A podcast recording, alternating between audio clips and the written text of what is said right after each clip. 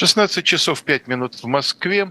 На канале «Живой гвоздь» программа «Были о правах» в студии Калая Хельгов, Константин Ральнов. Ну а я, Алексей Кузнецов, сегодня удаленно.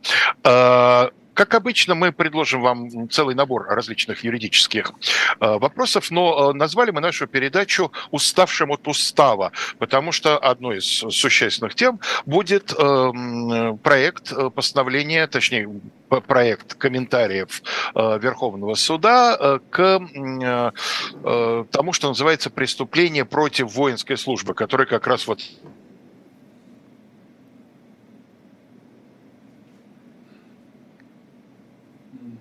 У нас э, э почему-то перестал слышно Алексея. Я подхвачу, если... Алексей, вы слышите?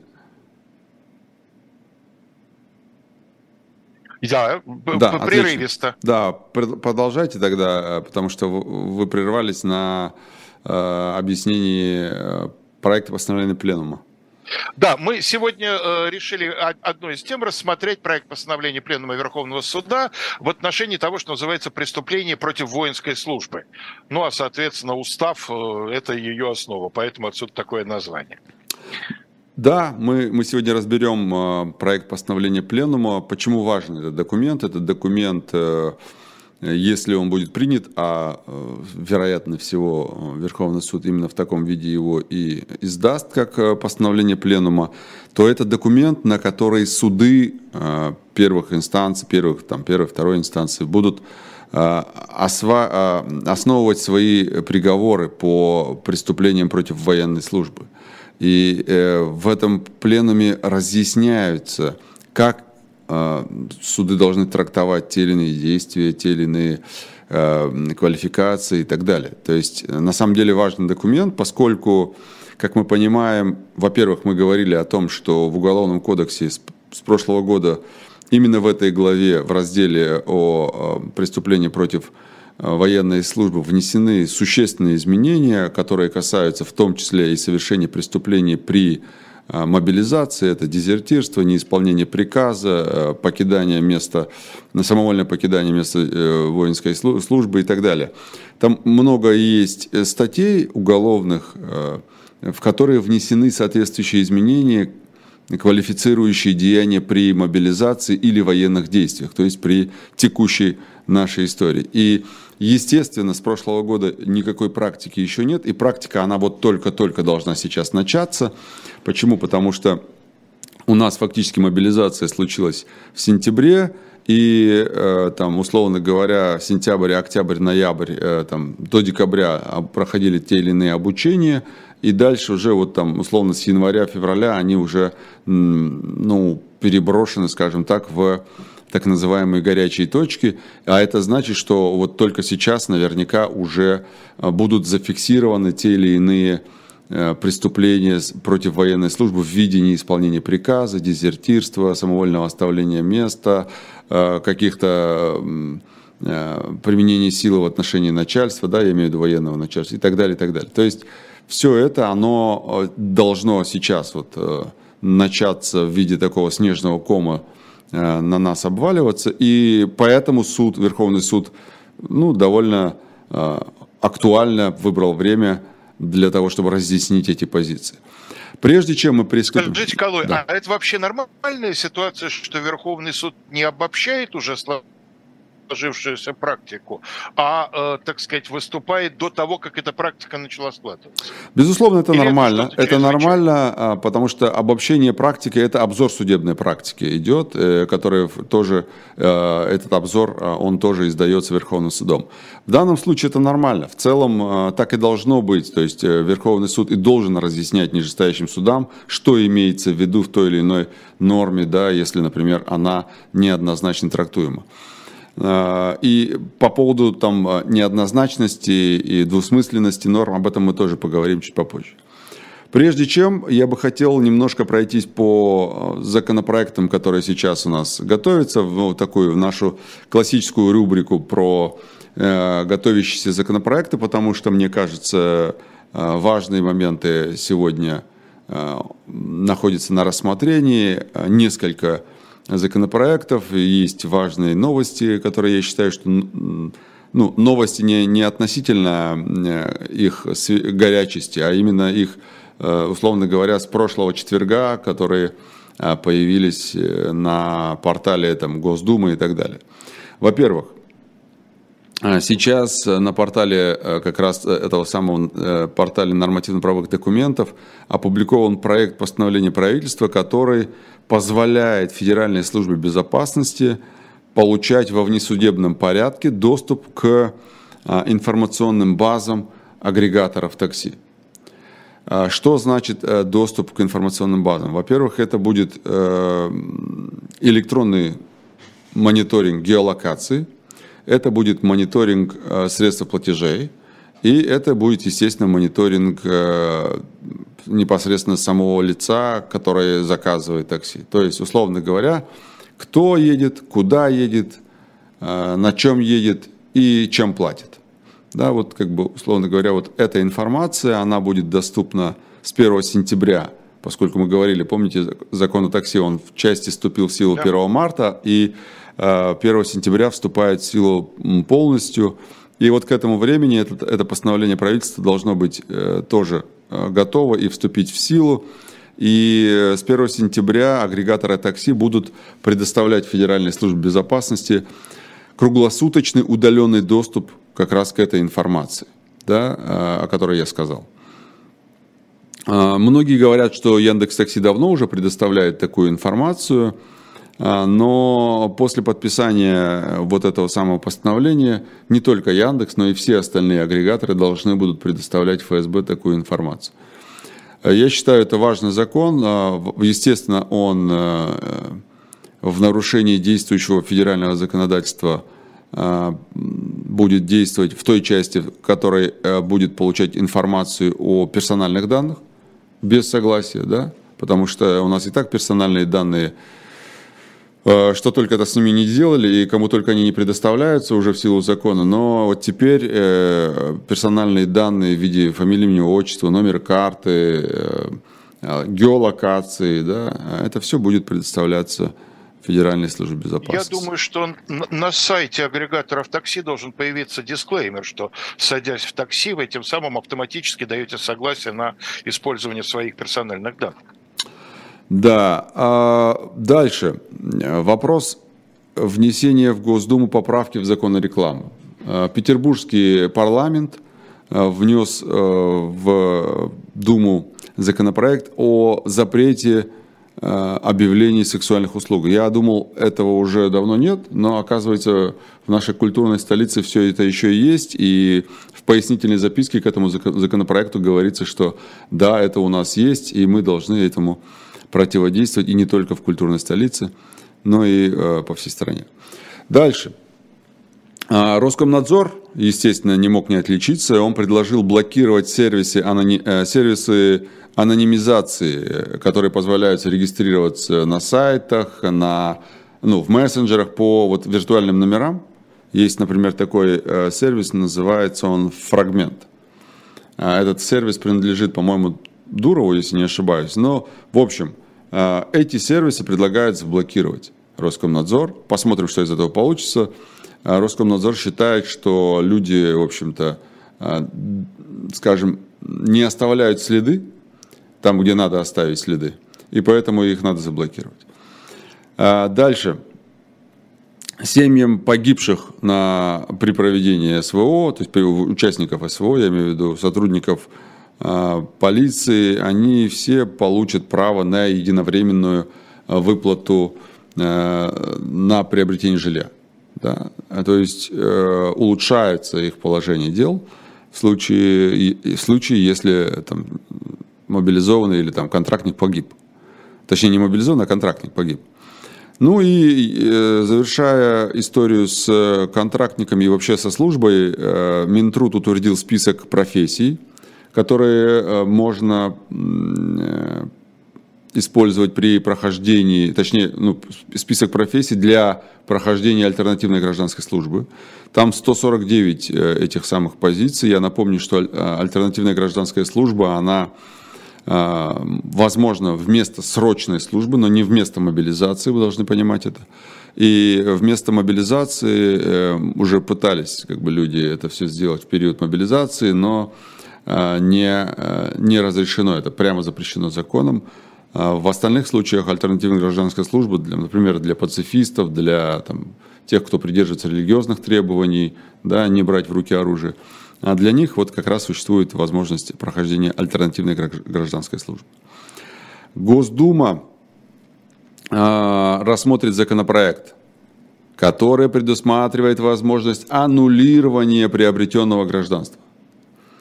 А, если, если для получения гражданства использовались ложные сведения. Вообще этот инструмент, он очень интересный для лишения гражданства, потому что он, во-первых, избирательный, во-вторых, а, если, например, помните, была история про армянскую семью в Москве, я не помню, за что, но я помню, что их лишили вот ровно по такому основанию гражданства.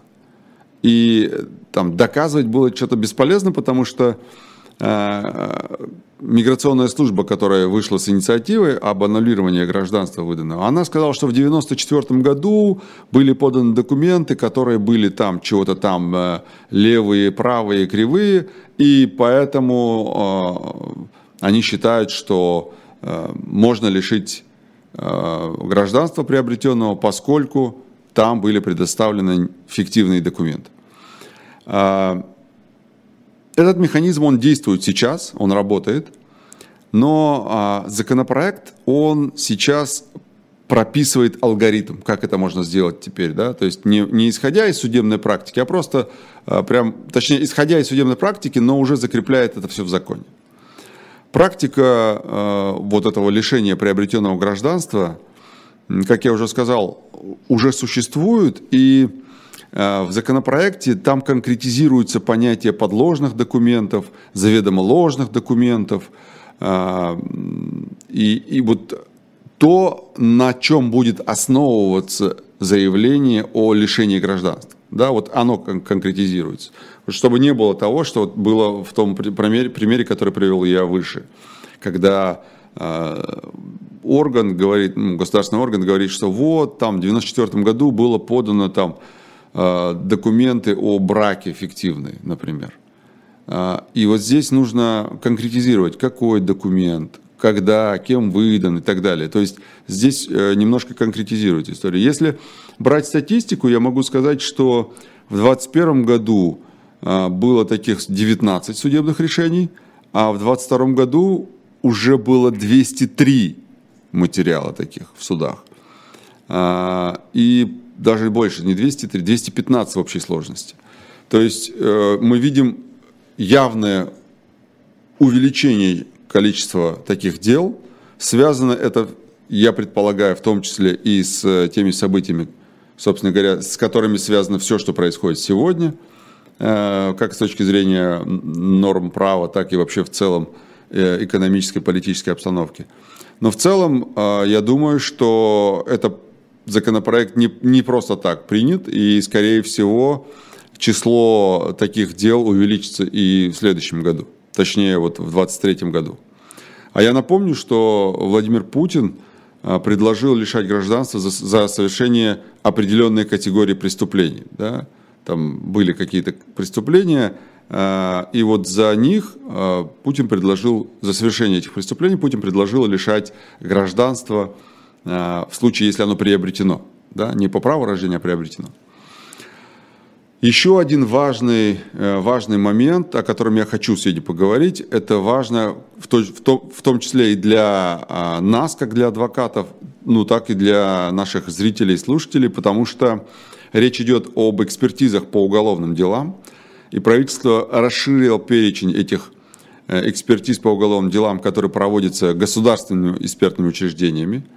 А теперь лингвистическая, психолингвистическая по делам о терроризме и экстремизме будет проводиться только государственными экспертами – а, судебная экономическая экспертиза, например, там финансово-аналитическая, налоговая, финансово-экономическая экспертиза по делам о неуплате налогов будут проводиться исключительно в государственных органах, органах э, экспертных органах, да. А, и с 1 июля 2024 года, то есть через год, а, судебная экономическая экспертиза по уголовным делам о нецелевом использовании или расходовании денежных средств тоже будет проводиться исключительно по а, подведомственных Минюсту экспертных учреждениях. А, о чем это вообще говорит? Да? Почему это важно? Первое. С одной стороны, например, мне как человеку, который занимается налоговыми, защитой по налоговым преступлениям, я могу сказать, что это хорошая история, когда э, экспертизу будет проводить Минюст или там, государственное экспертное учреждение. Почему? Потому что сейчас это происходит, э, даже есть известные четыре ИПшника в Москве, эксперта так называемых, э, в которые назначают экспертизы по делам о неуплате налогов. А если это будет, соответственно, экспертное учреждение Минюста, это будет, ну, скажем, более квалифицирован. Но есть другая сторона. Например, когда это лингвистическая или психолингвистическая экспертиза по делам об экстремизме или терроризме, то сложно понять, а как к таким экспертизам готовить рецензию, то есть э, какие-то возражения да, другого эксперта. Потому что, естественно, суд будет воспринимать такую экспертизу как э, истину в последней инстанции, и любые попытки э, в хорошем смысле дискредитировать эту экспертизу путем представления рецензии от другого эксперта, который скажет, что здесь было нарушение, здесь было нарушение и так далее, э, эти попытки будут нивелированы совершенно, потому что суд скажет, ну это же Минюст, ну куда вы лезете там со своим экспертом ООО или ИП. Это же Минюст. То есть речь идет о, об установлении такой своеобразной экспертной монополии. Да, по да, совершенно верно, совершенно верно, абсолютно правильно вы сказали. Это э, монополия и э, с одной стороны это, вот как я сказал, не дает возможности опровергать те результаты экспертизы, которые будут представлены. С другой стороны, в целом это э, вводит дисбаланс в э, экспертном на, на рынке экспертов, да, которых ты выбираешь, и ты и понимаешь, что по тому или иному уголовному делу будет проводиться экспертиза в органах э, Минюста или там другое государственное учреждение, то понимаешь, что сложно будет с этим вообще бороться в целом. Да? Если, например, э, следователю назначает экспертизу в ООО «Ромашка», то там можно как-то пободаться, да, или в ИП, как тоже часто бывает, я уже сказал то здесь сложно бывает, э, будет точнее сложно, потому что мы знаем это по другим делам, где экспертиза проводится исключительно э, Минюст. Ну и еще, э, наверное, самый интересный законопроект, на этом мы, наверное, сегодня закончим законопроектами, это история про то, как силовикам хотят дать полномочия сбивать квадрокоптеры. Но интересно другое. Я Расскажу коротко. Значит, э, позавчера, по-моему, я сижу вечером за компьютером, сижу и думаю о том, что я буду писать утром в телеграм-канале. И э, думаю, а покопаюсь-ка я в, э, на сайте законопроектов Госдумы. И что-то там скучно, скучно, и вдруг я захожу, вот как раз нахожу этот законопроект про квадрокоптеры и про то, как полномочия даются даются, кстати, полномочия ФСИНу, ФСБ, СВР, Росгвардии, ведомственной охране и полиции на то, чтобы сбивать аппараты, я цитирую, кстати говоря, очень интересная формулировка, сбивать аппараты, перемещающиеся по земле, под землей, в воздухе, на воде и под водой. Далее беспилотные аппараты. То есть вот, вот так э, это в законе звучит. И я думаю, ну надо почитать. Закон, ну, законопроект там на, по-моему, по-моему, страниц 30, если не ошибаюсь. Ну, и я сижу, читаю себе, читаю. А, понимаю, что все плюс-минус похоже, дать полномочия тому-то, дать полномочия тому-то, там, внести изменения в такой-то закон и так далее, и так далее. И тут я нарываюсь на очень интересное, то есть вообще не имеющее отношения к квадрокоптерам, хотя нет, имеющее отношение, но не прозбивать квадрокоптеры. Полномочия полицейских значительно расширя, расширяются э, в части использования этих самых квадрокоптеров. О чем речь? Полиции разрешается этим законопроектом, если он будет принят, использовать эти же самые квадрокоптеры и беспилотные аппараты, э, перемещающиеся по земле, под землей и так далее, э, для фиксации совершения преступлений. Это раз – Второе, для фиксации совершения административных правонарушений. Это два. Третье, там, обстоятельства происшествий в общественных местах. Ну и дальше уже там э, есть еще для фиксирования действий сотрудников и так далее, и так далее. О чем это говорит? А, это говорит о том, что беспилотники будут использовать практически повсеместно, как только это будут даны такие права. Повсеместно я имею в виду что?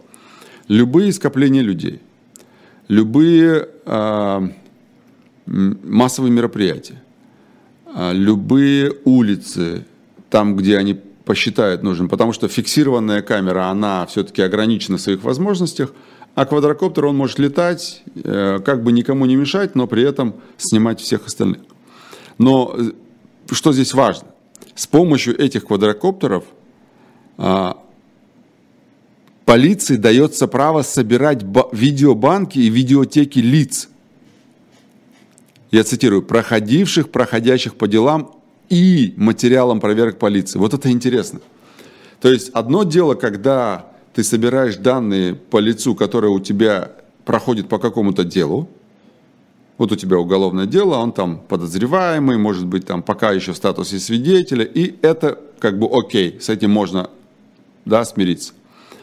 Но материалом проверок полиции это уже расширяет поле до бесконечности. Объясняю, в чем дело. Что такое материал проверки? Вот, Алексей, мы с вами пришли в полицию и сказали, у нас украли велосипед. Заявили в полицию. Полиция принимает заявление – это и есть материал проверки. То есть то, что он соберет, проверяя вот эту информацию в нашем заявлении, это и есть материал проверки. Материал проверки в большинстве, подавляющем большинстве случаев э, завершается тем, что отказывается в возбуждении уголовного дела и все. Но здесь сбор видеобанка и видеотеки лиц, проходящих по делам и проходящих по проверкам, он приравнивается. А это значит, что по факту могут собирать видеобанки и видеотеки любых лиц, которые попадают в кадр этого самого квадрокоптера.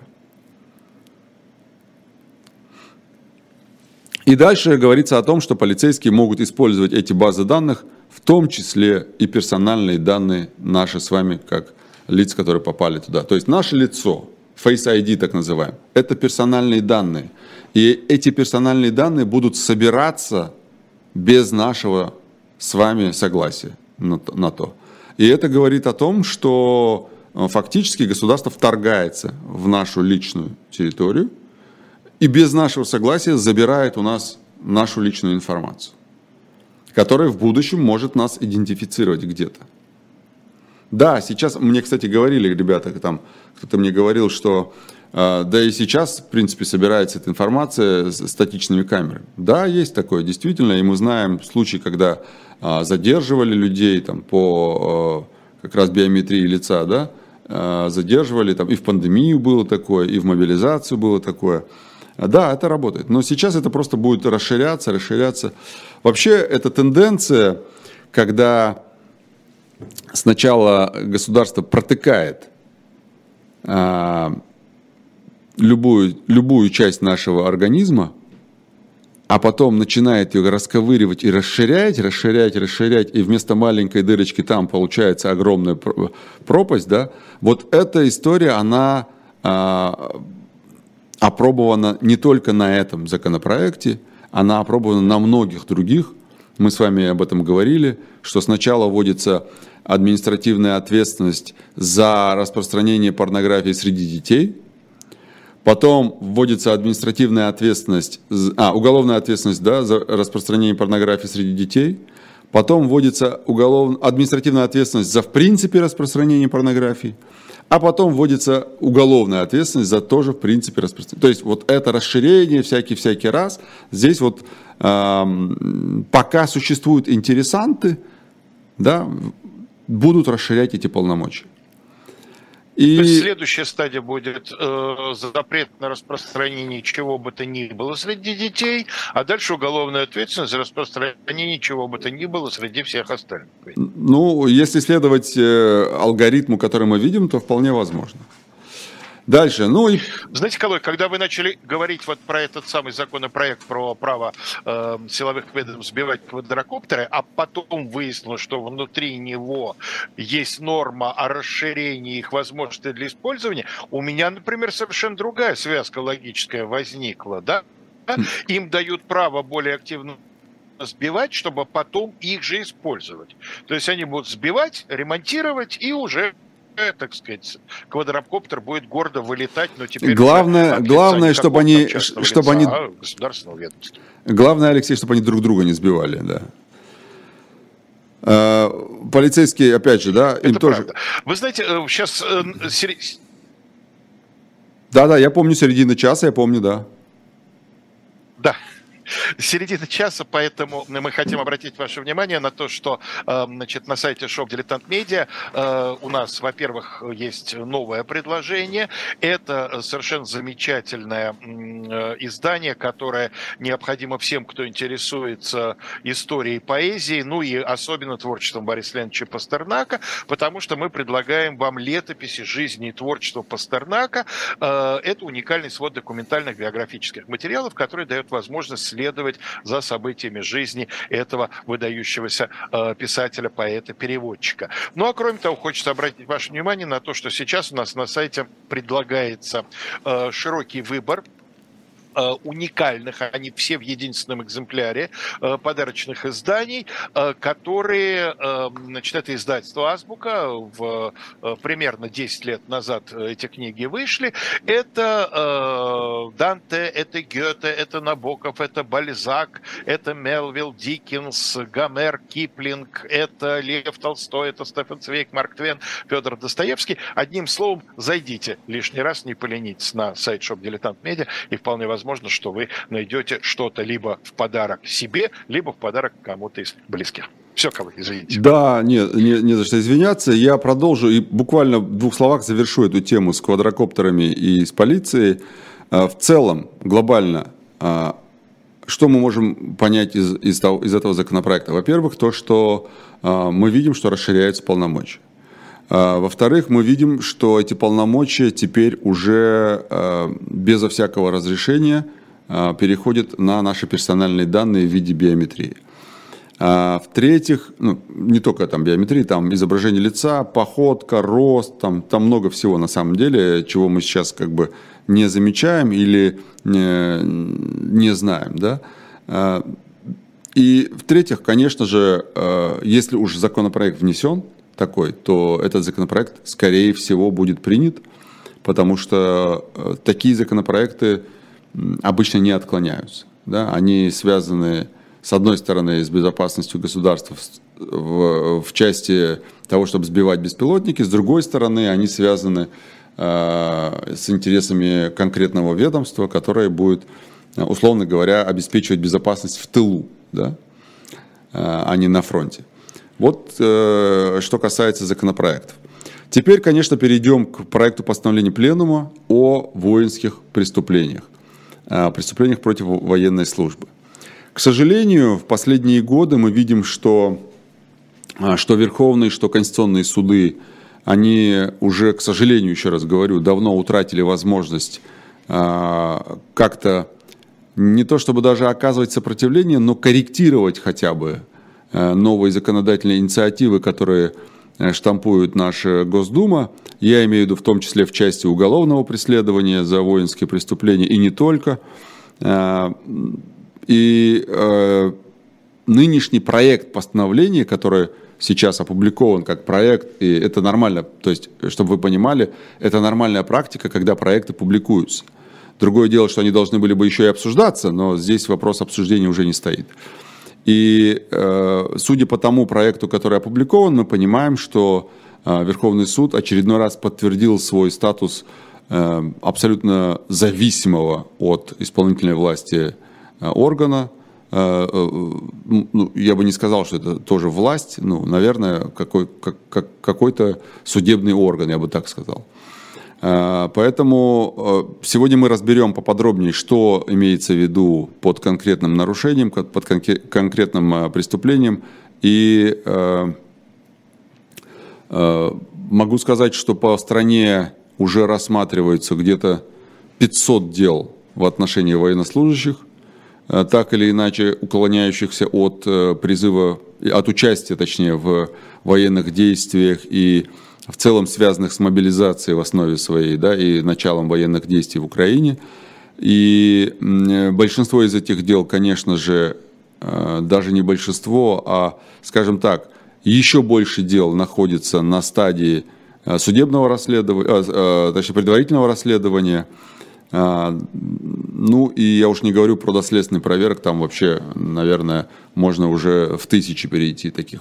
То есть начался вот этот вот самый вал дел против военной службы, а, именно связанные с а, конкретными событиями в Украине.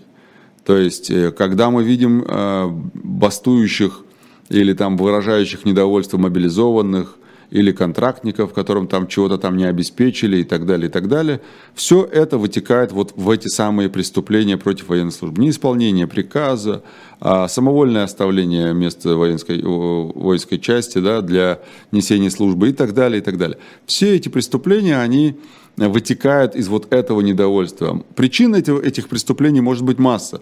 Да, несправедливость, да, необеспечение, недостаточная обеспеченность там, материальной части, да, э, э, большое количество погибших в конкретных э, местах, да, например, там в Бахмуте, да, там просто говорят, там чуть ли пачками ложатся, да. То есть люди боятся идти, не хотят идти, понимая, что это верная смерть, и думают, что мы лучше посидим, чем пойдем и умрем, да, и так далее.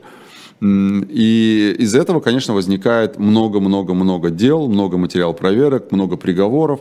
Соответственно, а, суды должны понимать, как говорит Верховный суд, как трактовать эти преступления, особенно в части а, статей, где нет практики. Я имею в виду мобилизацию и военные действия, да, то есть как квалифицирующий признак. Совершение этих преступлений при мобилизации и при активных военных действиях. Это вот квалифицирующие признаки, которые внесены относительно недавно.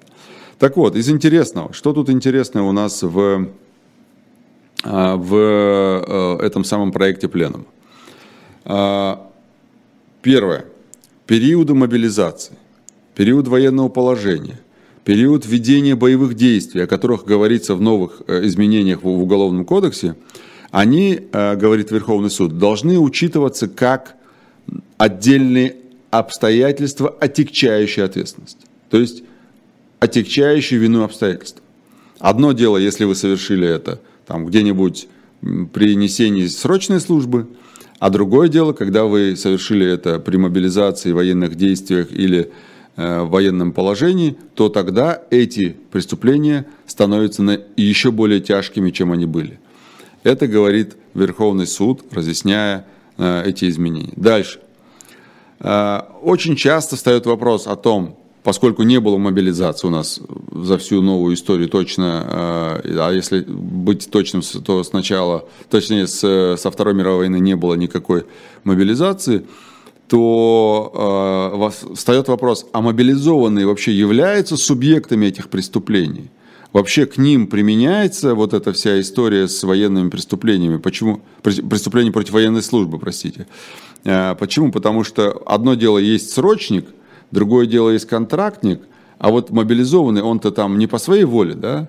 Поэтому в отношении него эти статьи применяются, и Верховный суд говорит, что да, они являются субъектами воинских преступлений. В отношении них, ровно как и в отношении контрактников и в отношении срочников, применяются эти статьи.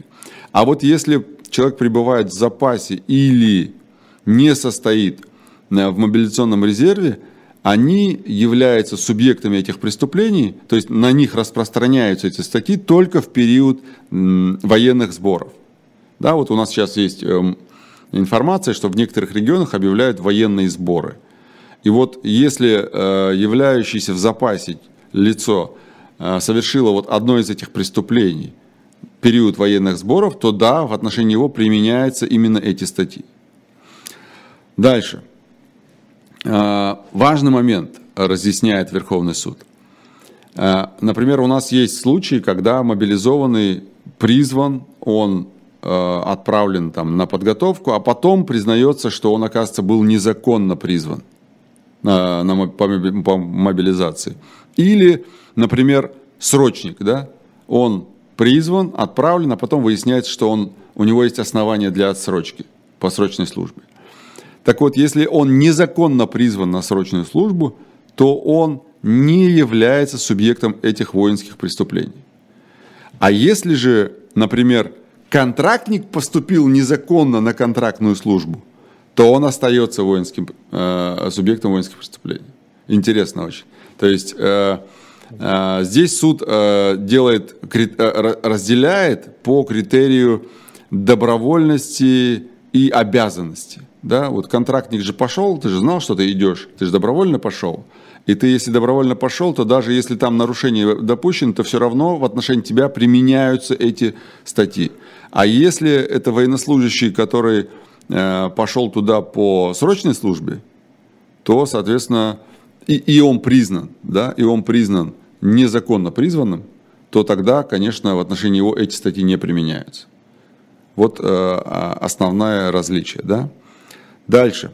Но не все так просто, говорит Верховный суд. Если же, например, а, военнослужащий призван по срочной службе, там он совершил преступление вместе с кем-то в группе лиц, а потом выясняется, что он, этот военнослужащий, был незаконно призван, то его нельзя привлечь по этим преступлениям как э, лицо, совершившее деяние непосредственно но его можно привлечь в качестве подстрекателя, пособника, организатора, если это преступление совершено совместно с другими военнослужащими.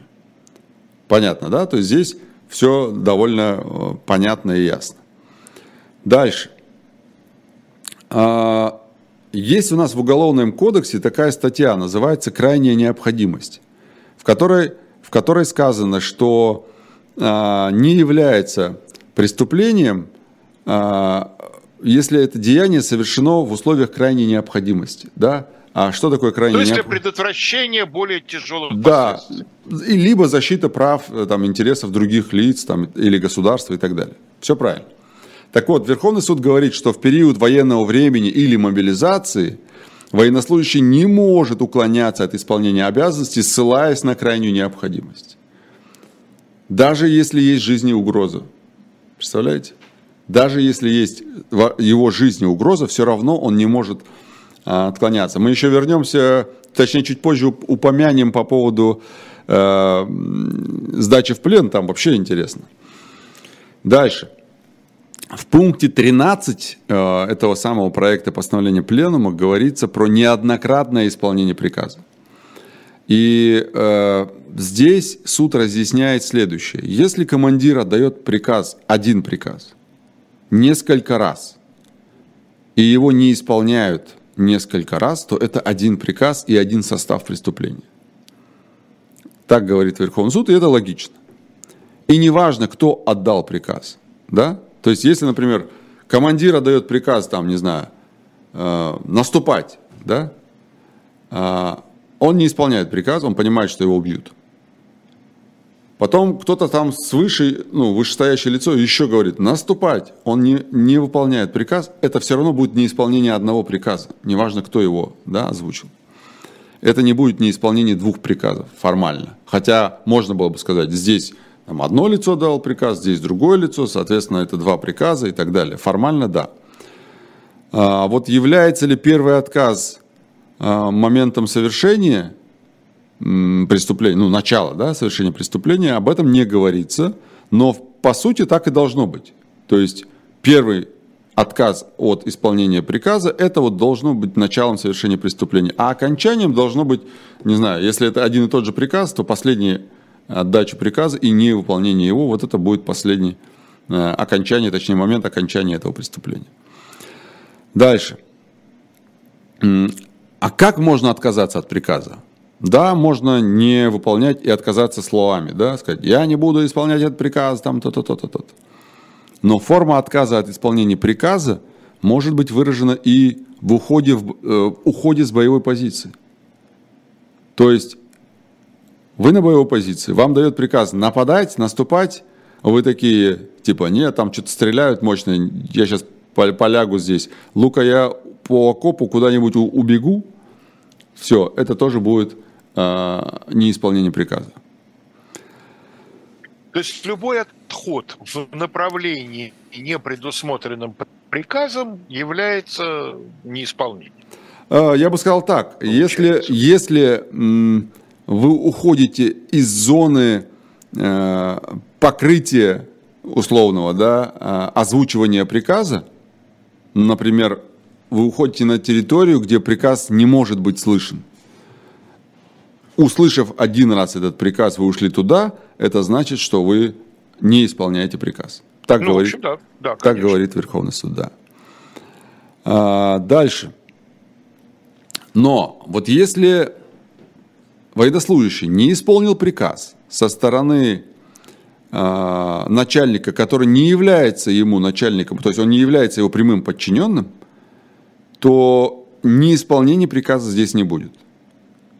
Говорит, э, опять же, в разъяснениях своих Верховный суд. Опять же скажу, что это проект постановления, да, напомню, э, но тем не менее этот проект, э, скорее всего, будет в таком виде с небольшими корректировками опубликован уже как, как инструкция к применению для судов. Дальше. Неисполнение приказа об убытии к новому месту службы. Например, вам говорят, передислоцируемся сегодня, там, переходим, не знаю, там, на ту территорию, куда-то туда. И вы, если вы это не исполняете, или э, уклоняетесь от прохождения военной службы, это может быть квалифицировано и как, с одной стороны, это может квалифицировано быть как э, самоволка, так называемая, да, э, или дезертирство. Это разные вещи. И здесь умысел заключается в том, что самовольное оставление предполагает возвращение через какой-то период. Ну да. А дезертирство, оно предполагает уклонение то есть цель дезертирства – уклонение от военной службы. То есть это разные, суть разные вещи. И вот если вы, например, с одного места вам говорят, что убываем в другое место службы, и вы уклоняетесь от этого, или от командировки, например, то это будет, э, скорее всего, это будет воспринято как э, самоволка, то есть самовольное оставление. Но если вы э, уклонились и больше не явились, то тогда это будет дезертирство. А, а если при этом, при том, что вы либо уклонились, либо а, не явились, то есть дезертирство было, и при этом какой-то причинен существенный вред, например, из-за того, что вы э, уклонились или не явились, не знаю, оставили позицию, там противник зашел с этой стороны, ну, допустим, да, как бы гипотетически предполагая, и ну, или, какой-то... какой-то уникальный специалист в вашей боевой Да, да, да. Или там, не знаю, какой-то квадрокоптер... Связи, вы... например, да. Вы должны были сбить какой-то квадрокоптер, а он пролетел, там что-то разбомбил, например, да, и, и улетел. И вот причинен вред. То это плюс еще сюда будет квалифицироваться еще как неисполнение приказа. То есть это будет уже два состава преступления. Дальше. А, как мы знаем, в статье 337, это самоволка так называемая, да, оставление, да, э, часть, там наказание варьируется в зависимости от срока оставления места службы. То есть там, по-моему, там градация такая, двое суток, 10 суток, месяц и выше месяца. И в зависимости от э, этого периода соответствующее наказание.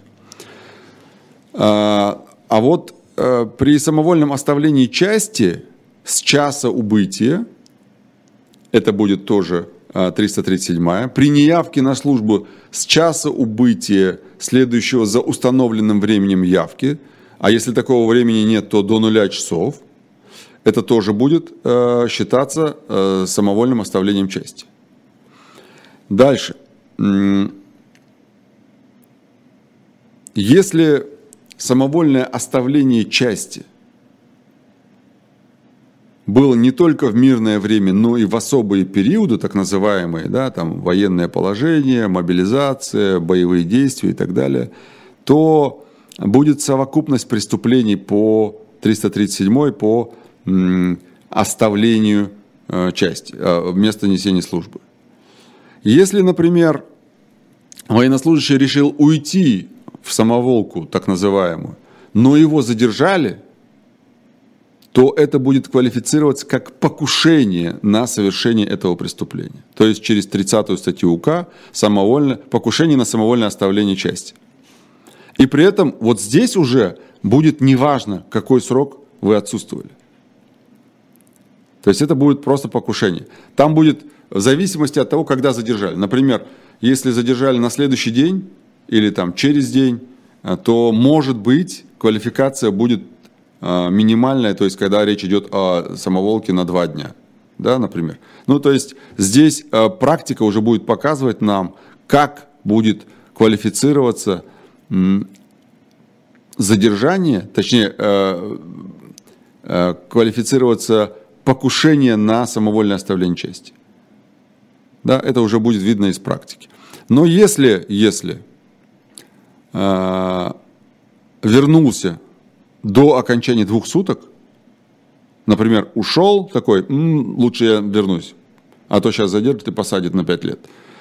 И если вернулся, то это будет уже не уголовка, а дисциплинарный поступок, проступок. И, на мой взгляд, это, это логично, так и должно быть. Ну... А, Алексей, вас не слышно? Я пока продолжу. Я пока продолжу, пока Алексей не слышно. Да, Алексей, теперь вы появились. Я... Да, я хотел сказать, что это будет, по сути, тогда добровольный отказ от доведения э, преступления до, до завершения. Ну, по сути, да, да, по сути, да. То есть это очень похоже, все правильно. Дальше. Как я уже сказал, у самовольного оставления части и у дезертирства разный умысел. Если, например, ушел в самоволку, оставил самовольную э, военную часть, но потом решил вообще не возвращаться, ни через 10 дней, ни через месяц, да, то это уже будет не самовольное оставление части. Это будет уже дезертирство. И здесь возникает вопрос, а, у меня, по крайней мере, как у адвоката точно – Вопрос вот в чем. Вот человек ушел, он оставил место службы. Прошло, не знаю, неделя прошла. Там до 10 дней есть своя градация по, по наказанию. И его ловят там. То вот как это будет квалифицироваться? Это будет покушение на оставление места службы до 10 дней? Или до месяца? Или это вообще будет как дезертирство квалифицирован, потому что а, его задержали по независимым от, его, от него обстоятельствам. Ну, и да. Бог его знает, собирался он или нет. Это будет известно только с его слов. И вот тут возникнет вопрос, а как квалифицировать такие деяния? И пока... Ну, строго говоря, презумпция невиновности предполагает, что пока срок не истек, он имел, да? То есть все сомнения трактуются в пользу обвиняемого. Вообще никаких вопросов нет. По идее по идее. Но, да. как говорит один известный иноагент, будем наблюдать. А дальше. А, дальше, дальше, дальше. А, вот, кстати говоря, Верховный суд говорит, что об умысле на дезертирство свидетельствует несколько а, критериев. Подложные документы, трудоустройство на работу, сокрытие факта прохождения военной службы, и так далее. То есть вот такие вещи, они будут говорить о том, что это все-таки было дезертирство. Да? То есть смотрите, о чем речь здесь? Если вы, это, это уже, знаете, о, о чем речь идет? О том, когда уже призвали, а вы подложили э, какие-то документы, свидетельствующие о том, что вы должны быть освобождены. То есть вы уклоняетесь таким образом от этой самой службы, э, и это будет воспринято как дезертирство. Например, вы находитесь там в воинской части, предоставили документы о том, что э, там, вы не проходили всякой военной службы, например. А в реальности вы проходили. И тогда получается, что это уже будет Э, умысел на дезертирство. Соответственно, это будет 338 Дезертирство путем подлога получается. Ну да, да, да, да совершенно верно. Дальше. Ну и про то, когда считается дезертирство оконченным. А, если лицо уже не является военнослужащим, например, а, прошел срок, то есть он дезертировал, а, срок службы прошел, а он уже не является военнослужащим, ну, то есть по сроку, да, но он продолжает уклоняться от суда и следствия, то сроки давности привлечения его к ответственности приостанавливаются. То есть он не может сказать, что ребята, все, 10 лет прошло, я там свободен. Нет, эти сроки, они приостанавливаются до его задержания. Ну, как это бывает, например, при объявлении в розыск. Вот когда лицо объявляется в розыск, сроки расследования, они приостанавливаются. И сроки давности привлечения к ответственности тоже приостанавливаются. Теперь, самое важное, о чем я хотел сказать, я это специально оставил в самый конец, о том, что Верховный суд говорит, неоказание решительного сопротивления перед сдачей в плен будет считаться добровольной сдачей в плен. Что такое неоказание решительного сопротивления, пока не ясно.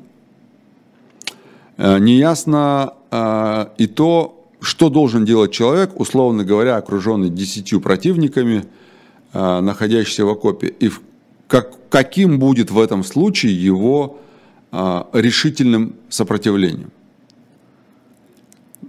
Практически самоубийцы, встав, начав стрелять в кого-то и так далее, или он скажет там, ребята, сдаемся, да, и остаемся в живых.